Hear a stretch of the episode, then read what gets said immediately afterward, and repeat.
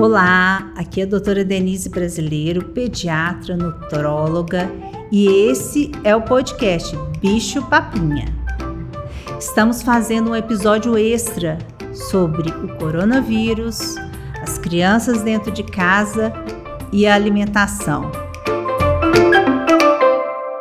E agora, eu resolvi convidar um pai, que é o Tiago Belotti, ele vai se apresentar. Ele é pai da Nina. Eu trouxe ele aqui para falar quais são as principais dúvidas que os pais estão tendo em relação às crianças nesse momento muito conturbado. E aí, Tiago, que bom que você aceitou o meu convite. Oi, Denise, tudo bem? Olá, pessoal. Olá, você que está nos ouvindo. É um super prazer estar aqui e para mim é um privilégio, né, poder fazer algumas perguntas que eu tenho certeza que muitos pais e muitas mães estão se fazendo nesse momento em relação às crianças, em relação à alimentação, né? O que a gente pode fazer no sentido da saúde e do bem-estar dessas crianças que estão passando por esse momento junto com a gente. E olha, Tiago, eu falo com muita categoria para você. Cuidar da alimentação nesse momento é talvez uma das medidas mais eficazes para que o nosso sistema imunológico funcione da melhor maneira possível. Viu? Ah, maravilha, Denise. Ó, eu queria. Posso começar a fazer as perguntas pode, então? Pode, pode sim. Beleza, então vamos lá. Eu primeiro queria muito saber em relação à imunidade. A gente sabe que a alimentação é fundamental nesse sentido, mas nem sempre a gente sabe quais são os alimentos certos, como escolher melhor Nesse momento, então, diante dessa epidemia, o que, que você recomenda para a alimentação das crianças? Tem alguma adaptação que a gente pode fazer? Tem algum alimento que a gente precisa privilegiar para manter as crianças saudáveis e com a imunidade alta? Tem sim, comida de verdade. E como que a gente está em casa, a gente vai preparar realmente os alimentos da maneira mais fresca. Nada de comprar aqueles alimentos congelados. Por quê? Os alimentos que são congelados, é o que a gente fala ultraprocessados, são alimentos ricos em substâncias que fazem com que a nossa imunidade caia assim todos os excessos, o excesso de sal, o excesso de aditivos, o excesso da gordura trans, eles alteram as bactérias que moram no nosso intestino. É o que a gente chama de microbiota intestinal. E a microbiota intestinal, as bactérias que moram no nosso intestino, elas são responsáveis pela nossa imunidade. Então começa por aí, a escolha do alimento, alimentos de comida de verdade. Outros alimentos que a gente tem que privilegiar nesse momento são os alimentos ricos em vitamina C. Ah, mas eu escuto muito. Não, não precisa pensar nesses alimentos, não, que meu filho não come fruta nenhuma. Eu vou na farmácia e compro uma vitamina C Sim. de me medicamento. É muito diferente. Eu tenho certeza é muito diferente. A vitamina oferecida na forma de alimentos, ela é muito mais eficaz. E quais são os alimentos que são ricos em vitamina C? Existem no nosso meio várias opções de frutas que são ricas de, em vitamina C, como a laranja, o kiwi, o caqui, a manga, o mamão, é, o limão, o maracujá. E esses alimentos são de fácil acesso para a maioria da nossa população. A gente pode fazer suco, salada de fruta? Pode, pode fazer o suco, pode fazer a salada de fruta, variar, até colocar em salada mesmo. É, eu adoro colocar essas frutas em saladas, a manga, o abacaxi, fica muito gostoso junto com o tomate, junto com as folhas, fica bem gostoso aí, tá? Nós vamos poder usar muita criatividade. Outros alimentos importantes são os alimentos ricos em zinco. O zinco é um mineral que ele participa principalmente de todo tudo no nosso corpo, todas as células envolvidas na imunidade precisa do zinco. E o zinco, ele está presente em carne vermelha, ele está presente principalmente também nas castanhas. Agora, lembrando que criança abaixo de 3 anos, ela não pode mastigar castanha que ela pode engasgar. Então, se você vai oferecer a castanha, bate no liquidificador a castanha, ela vai virar um pozinho e aí você mistura nos outros alimentos. Ah, sensacional. É isso que eu ia perguntar, porque assim, a criança se a Nina, pelo menos minha filha, se ela detecta alguma coisa que ela não conhece, aí eu vou ter o obstáculo ainda de fazer com que ela experimente nesse primeiro momento. Então eu posso bater Pode a castanha bater. e virar uma, uma espécie de farinha, Uma farinha. e misturar nos alimentos. É. E a castanha do Pará, ela é o alimento que mais tem o selênio. O selênio é o outro mineral também envolvido na imunidade. Os adultos eu estou pedindo para comer uma castanha do Pará por dia. E a criança eu estou pedindo para bater também a castanha do Pará em uma das vezes que for oferecer o leite. Fica uma delícia o leite batido com uma fruta e um pouquinho da castanha. Olha que Muito pool legal. de imunidade aí. Sim, sim. Viu? Ótimo. Então, nós falamos da vitamina C das frutas, nós falamos do selênio presente principalmente nas castanhas, lembrar que o ovo também tem o selênio, e falamos do zinco. E por falar em ovo, Tiago, o ovo é um superalimento. Em um dos nossos episódios do nosso podcast, nós vamos falar sobre os superalimentos, que são esses alimentos que fazem com que a gente tenha mais saúde. O ovo também, o ovo diário, ele é rico em muitas vitaminas, muitos nutrientes, um tipo de proteína de alto valor biológico. E o ovo também tem muito fácil acesso para toda a população. Eu queria perguntar, Denise, em relação ao ovo, tudo bem a criança comer um ovo todo dia? Pode ser mais de um ovo? Como que é essa relação de quantidade É, diária? sem exageros, né? Um por dia para uma criança que tem uma alimentação equilibrada, sem exageros de consumo de carnes, de outras gorduras saturadas, tudo bem. Agora, o, que não pode acontecer é que eu tenho percebido como os adultos têm comido uma quantidade muito maior do que um ovo por dia, as crianças não podem, não. Ah, entendi. Viu? Ótimo. Posso perguntar outra coisa, então? Pode, pode sim. Tá, uma coisa que eu queria saber, Denise, eu, eu sei que você fala bastante sobre a possibilidade de trazer a criança para participar mais do momento da alimentação. O que você recomenda nesse momento em que as crianças estão em casa, não têm aula, precisam fazer esse isolamento social? Você tem alguma dica de algo que a gente possa fazer para envolver ela nesse momento e, e virar um passatempo também, né? Virar um momento em que ela também consiga é, gastar um pouco do tempo que ela tem disponível numa coisa que seja útil, que seja legal, como preparar a comida? Tiago, a criatividade aí, nossa, a gente pode ter várias ideias. Por exemplo, primeiro que a família vai sentar para fazer o planejamento antecipado das refeições para pelo menos cinco dias, porque ela vai no supermercado comprar. Porque o ideal é que a gente não fique saindo de casa todos os dias para fazer as compras. Sim, sim. E quando a gente envolve essa criança nesse planejamento, ela vai aprender é, não só o planejamento da alimentação, mas ela vai levar isso para a vida dela, como que é importante planejar. Então, a primeira, é, o que, que ela vai aprender através de uma alimentação? Que a gente precisa planejar muitas coisas nas nossas vidas, principalmente essas rotinas domésticas, né? Para a gente simplificar. E aí, eu peço para as crianças escolherem uma receita. Então, nós vamos fazer amanhã uma sopa de legumes. Aquela criança que está aprendendo a ler, aí eu peço para ela ler a receita. Então, ela vai treinar a leitura. Depois, ela vai pegar um papel, se ela está aprendendo a escrever, ela vai escrever os ingredientes que a gente tem que comprar para poder fazer aquela receita, aquela sopa. E quando vo- você vai preparar a sopa, a gente vai colocar uma colher disso, é, um copo de água, uma porção. A gente pode ensinar matemática. Né? Então, a alimentação, nesse momento que está todo mundo em casa, ela vai ser muito prazerosa. A gente vai conseguir ensinar matemática, a gente vai conseguir ensinar ciências, mostrar que a água ferve, é, a gente vai ensinar que a hora que a gente assa alguma coisa que muda a textura.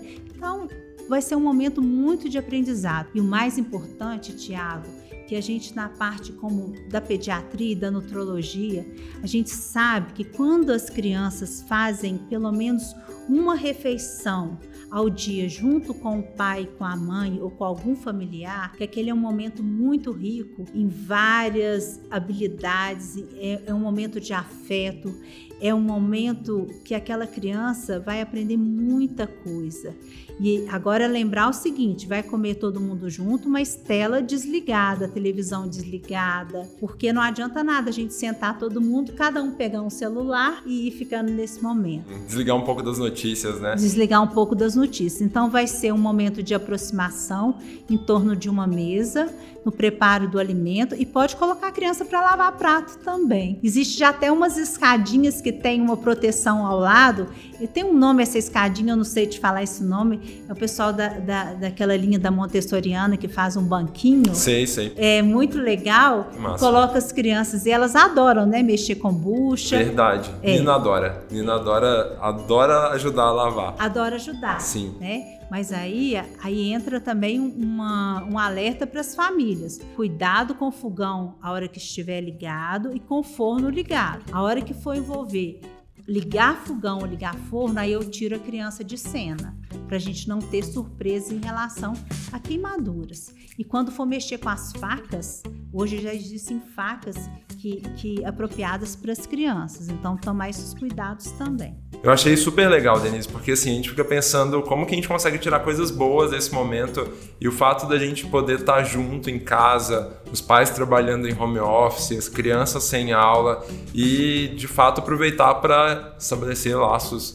de, de, afeto, conectar a criança mais com o alimento, igual você acabou de dizer. Achei super legal. Uma outra coisa que eu queria te perguntar é, você sabe, estão surgindo várias, várias coisas toda hora na internet, nas redes sociais. Tem alguém falando sobre uma, uma receita para aumentar a imunidade, ou pior, né? A gente está vendo muita coisa surgindo também de pessoas indicando tratamentos já para o coronavírus. O que, que, você pode falar para sobre é, isso? Até o momento não existe nenhum medicamento eficaz para aumentar a imunidade ou como tratamento para o coronavírus. E, e, isso que tem aparecido na internet, né, nas redes sociais, podem causar até muitos prejuízos para aquela pessoa. Então, muito cuidado.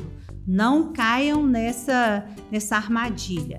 Imunidade é um conjunto de várias atitudes, de vários hábitos, e eu posso listar outros além de uma alimentação balanceada e equilibrada. O sono adequado daquela criança, ela dormir cedo, o sono também, ele está envolvido no processo da imunidade. Aquela criança que está emocionalmente acolhida, porque as crianças estão ficando apavoradas com tantas notícias elas estão escutando. Tem menininho de 3 anos que está chegando no consultório, eu dou uma folhinha para colorir, eles vão e desenham corona vivo. Porque às vezes não consegue falar nem coronavírus. Sim. Então você imagina uma criança ter noção disso com uma idade tão pequena. Isso gera uma ansiedade que a gente não está percebendo. Então é momento dos pais conversarem muito com os filhos e passar uma tranquilidade. Estamos vivenciando esse período, filho, mas vai dar tudo certo. Nós vamos lavar a mão de uma maneira adequada. A gente vai ficar aqui em casa. Nós não vamos sair para brincar no parquinho. Nós não vamos visitar os nossos avós né? É, Isso puxado. é um alerta. Você sabe por quê, Tiago, que não pode levar as crianças para visitar os avós? Pois é, né? Acho que é uma coisa que até algumas, até alguns amigos já, já comentaram falando, ah, as crianças não, não, não têm, não tem, não parece que elas nem têm nenhum risco de ter coronavírus, né? Então assim, a gente sabe que não é verdade, mas queria muito que você contasse, Denise, o que, que você qual que é a questão do isolamento das crianças, né? Por que, que isso virou um foco e uma prioridade? Por que, que as, as, escolas foram as primeiras a tomar esse tipo de providência? É, porque é o seguinte, as crianças, na maioria das vezes, elas manifestam muito poucos sintomas do coronavírus, ou às vezes não vão apresentar sintomas nenhum, mas elas estão com os vírus. E com isso elas vão transmitir para as pessoas. E o grupo de risco que a gente está mais preocupado são os idosos porque a maioria dos idosos possui alguma doença crônica e isso vai aumentar o risco daquela pessoa, né, da mortalidade dos idosos. Então, o ideal é que não leve até pelo menos dar uma amenizada, né, nessa a gente entender o processo como que está acontecendo aqui no Brasil, como é que esse vírus vai comportar. Esse isolamento dos avós é um isolamento que precisa ser muito bem é, praticado. Né? Aí conversa pelo FaceTime, conversa pelo telefone. Existem outras maneiras de a gente tentar reverter esse processo. Agora é hora da gente cuidar dos nossos idosos. É usar essa tecnologia mesmo ao nosso favor, nosso né? favor. Eu achei, achei até curioso porque o, o, próprio ministro da Saúde, né, ele for, reforçou muito esse ponto, né, quando ele foi falar a respeito do, do coronavírus e das pessoas mais velhas, do grupo de risco de uma maneira geral, ele falou assim: a gente sabe que não tem nenhum avô e nenhuma avó que vai ficar sem dar um beijo ou um abraço no neto. Então é preferível não ir, né? Não estar próximo, porque eles não vão dar conta de não ter contato físico. Eu acho que é bem, bem importante mesmo a gente reforçar isso, porque é difícil, né? É um laço super bonito, é um grande afeto, é uma relação de afeto tanto para pro, os avós quanto para a criança, mas é um momento da gente se cuidar, né? Eu gostaria de lembrar que como nós preocupamos com a saúde de uma forma integral da criança, existem é, muitas práticas como a meditação, a yoga, e isso dá um reforço na, na imunidade também. Ai, que legal. É. E se a gente entrar em vários aplicativos, é, eles ensinam como que a gente começa a praticar isso desde criança pequenininha. É muito interessante. Então, para quem já estiver em casa, né, é uma oportunidade bacana de poder tentar se informar a respeito como praticar meditação e yoga com as crianças em casa. Isso também aumenta a imunidade, porque vai levar um equilíbrio emocional nesse momento de tanta tensão. Denise, posso fazer mais uma pergunta? Pode, pode sim. A gente também tem. Sabe que assim, pai e mãe, normalmente, quando o filho, a filha manifesta qualquer sintoma de qualquer coisa, quer logo levar para o pediatra, aciona o pediatra por WhatsApp, quer ir para o hospital. O que, que você recomenda nesse momento em termos de se a criança, mesmo que não seja nenhum sintoma associado ao coronavírus, qual que é a sua recomendação agora em relação a ir para a clínica, ir para o hospital, enfim? Nós estamos pedindo e reforçando, não procure o hospital né, num primeiro momento. Ligue para aquele médico que acompanhe o seu filho ou sua filha explica o que, que está acontecendo e ele vai te dar a orientação mais adequada para o que o seu filho está apresentando de sintomas. Gera dúvida mesmo, mas entre em contato com o profissional. E o profissional que você vai escutar é aquele que já conhece o seu filho. Ele sim vai poder falar: não, não precisa ficar preocupado, vamos ficar em casa, vamos, se for em caso de gripe, lavar o nariz com soro, tomar muito líquido, observar essa febre, dar os antitérmicos. Ou ele vai falar: não, agora é o momento sim, nós temos que avaliar e isso muda de figura e vamos procurar um tratamento. Ótimo, muito bom, adorei. Eu acho que são muitas dúvidas, são muitas dicas. Nós estamos aprendendo nesse momento como lidar com esse, né, com essa nova realidade nossa. Vamos tentar na medida do possível tentar pegar as coisas boas que a gente pode aprender nesse processo e alimentação, essa conexão que a todo momento do bicho papinho a gente fala. Vamos conectar pais, mães, cuidadores, crianças com os alimentos. Isso vai ter um resultado muito bom. Espero que você tenha gostado dessa entrevista. Eu adorei conversar com o Tiago. É muito importante para nós profissionais da área de saúde, né, escutar um pouco o que que passa na cabeça de um pai, o que que passa na cabeça da mãe, para a gente tentar amenizar um pouquinho dessas dúvidas, né? Então, Espero que você tenha gostado. Tiago, muito obrigado pela participação. Grande abraço. Imagina, eu que agradeço, Denise. Foi ótimo mesmo, super esclarecedor. Obrigado de verdade. Então, até o nosso próximo episódio.